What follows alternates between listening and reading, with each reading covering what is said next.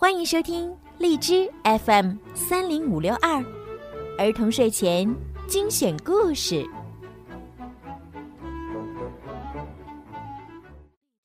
小朋友们，你们好，我是小鱼姐姐。今天呢，小鱼姐姐要继续给你们讲鼹鼠的月亮河的故事。其实，咕里咕最怕遇到的是麻雀。我对麻雀过敏。咕里咕对米迦这样说：“这是有原因的。咕里咕原来是住在山上的魔法师，在山上，他有一间很简陋的小木屋，还有就是一顶破旧的黑色礼帽。顺便说一句，咕里咕那时候是天天戴着这顶礼帽的，从来不露出他的光头。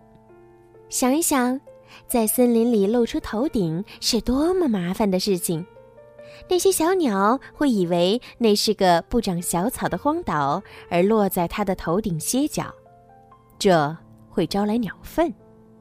所以，对于光头来说，在森林里戴帽子很重要。咕里咕独自住在木屋里练习他的魔法。练习魔法靠的是记忆。必须把那些奇奇怪怪的魔法口诀背熟，不能有一点点的错，否则很可能会变出完全不同的东西来，甚至会导致可怕的事情发生。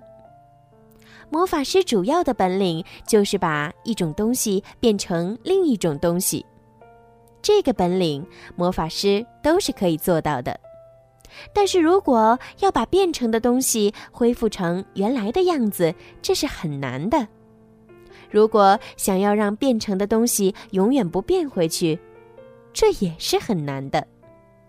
到了第一百天，不管你愿意不愿意，魔法都会自动解除。举个例子说，有一次啊，咕里咕把家里的桌子腿儿变成了树，桌子腿儿就开始长树叶了。那些树叶有的是绿色的，有的却是木头花纹颜色的。树枝一直从他的屋里长到了屋外，他那破旧的木屋变成了长着各种美丽树叶的屋子。接着就开花了，再接着就结出了青色的果子。这段时间对于咕里咕来说是很幸福的时光。咕里咕就等着果子变红变熟了，他多么希望果子树永远是果子树，不要变回桌子腿儿啊！就在这时候，魔法到了约定的时间，果子树又变回了桌子腿儿。咕里咕根本就没有办法。魔法总归是魔法，永远不会让真的变成假的，也不会让假的。变成真的，这是每一本魔法书的第一页上必定写着的一句话，所以咕里咕也就吃不成果子了。尽管这样，咕里咕的魔法也算是练成了。在咕里咕家不远的地方有一棵很大的树，树上就住了一群鸟，其中就有麻雀一家。咕里咕很想在他们面前露上一手。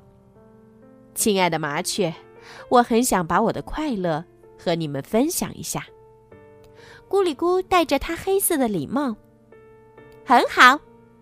麻雀一家正在鸟窝里闲得没事儿。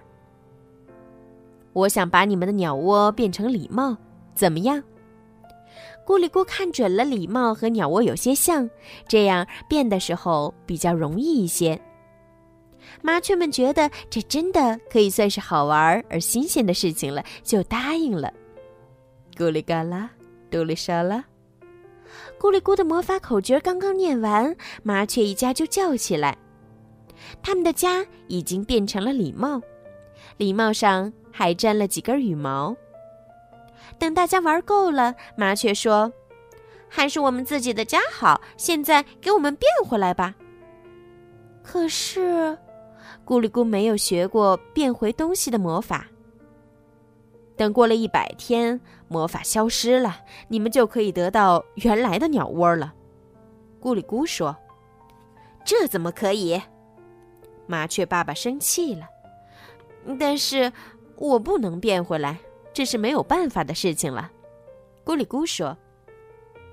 麻雀一家气愤极了，他们把咕里咕的礼帽啄了下来，接着开始啄咕里咕的光头。哦，不要这样，我们是邻居。咕里咕狼狈极了。那，还给我们鸟窝。麻雀们只想要自己的家，谁遇到这样的事情都会拼命的。哦，对了对了，我可以把自己的礼帽变成鸟窝给他们。咕里咕突然想到这个好办法，他又啰里啰嗦的念了魔法口诀儿，他的礼帽就变成了鸟窝。现在麻雀一家住的鸟窝是咕里咕的礼帽变的，而咕里咕的礼帽则是鸟窝变的。麻雀们有了自己的家，也就不和咕里咕拼命了。咕里咕总算松了一口气。大约是到了一百天的时候吧。咕里咕正在路上走，发现很多人开始盯着他看。你们为什么总看我？咕里咕问。难道你不觉得你顶着一个鸟窝很好玩吗？有一位森林工人这样对他说。咕里咕赶紧回家照镜子。啊，他真的是带着鸟窝的，那样子真是滑稽，很像是森林里的巫师。礼帽变回了鸟窝，假的成不了真的，真的成不了假的，一点儿也没有错。麻雀呢？他们的鸟窝同时也变回了礼帽。一顶黑色的帽子卡在树枝上，真是奇怪。有人这样说，而且这顶帽子里还住了麻雀一家，真是好玩儿。还有人这样说。麻雀一家是不愿意住在礼帽里的，更加不愿意住在一顶破旧的、沾着卷曲的头发丝儿的礼帽里。我受不了这顶礼帽里有那个魔法师的味道。麻雀妈妈说。麻雀爸爸决定去要回属于自己的鸟窝。他追着咕里咕，把他的光头又啄了一回。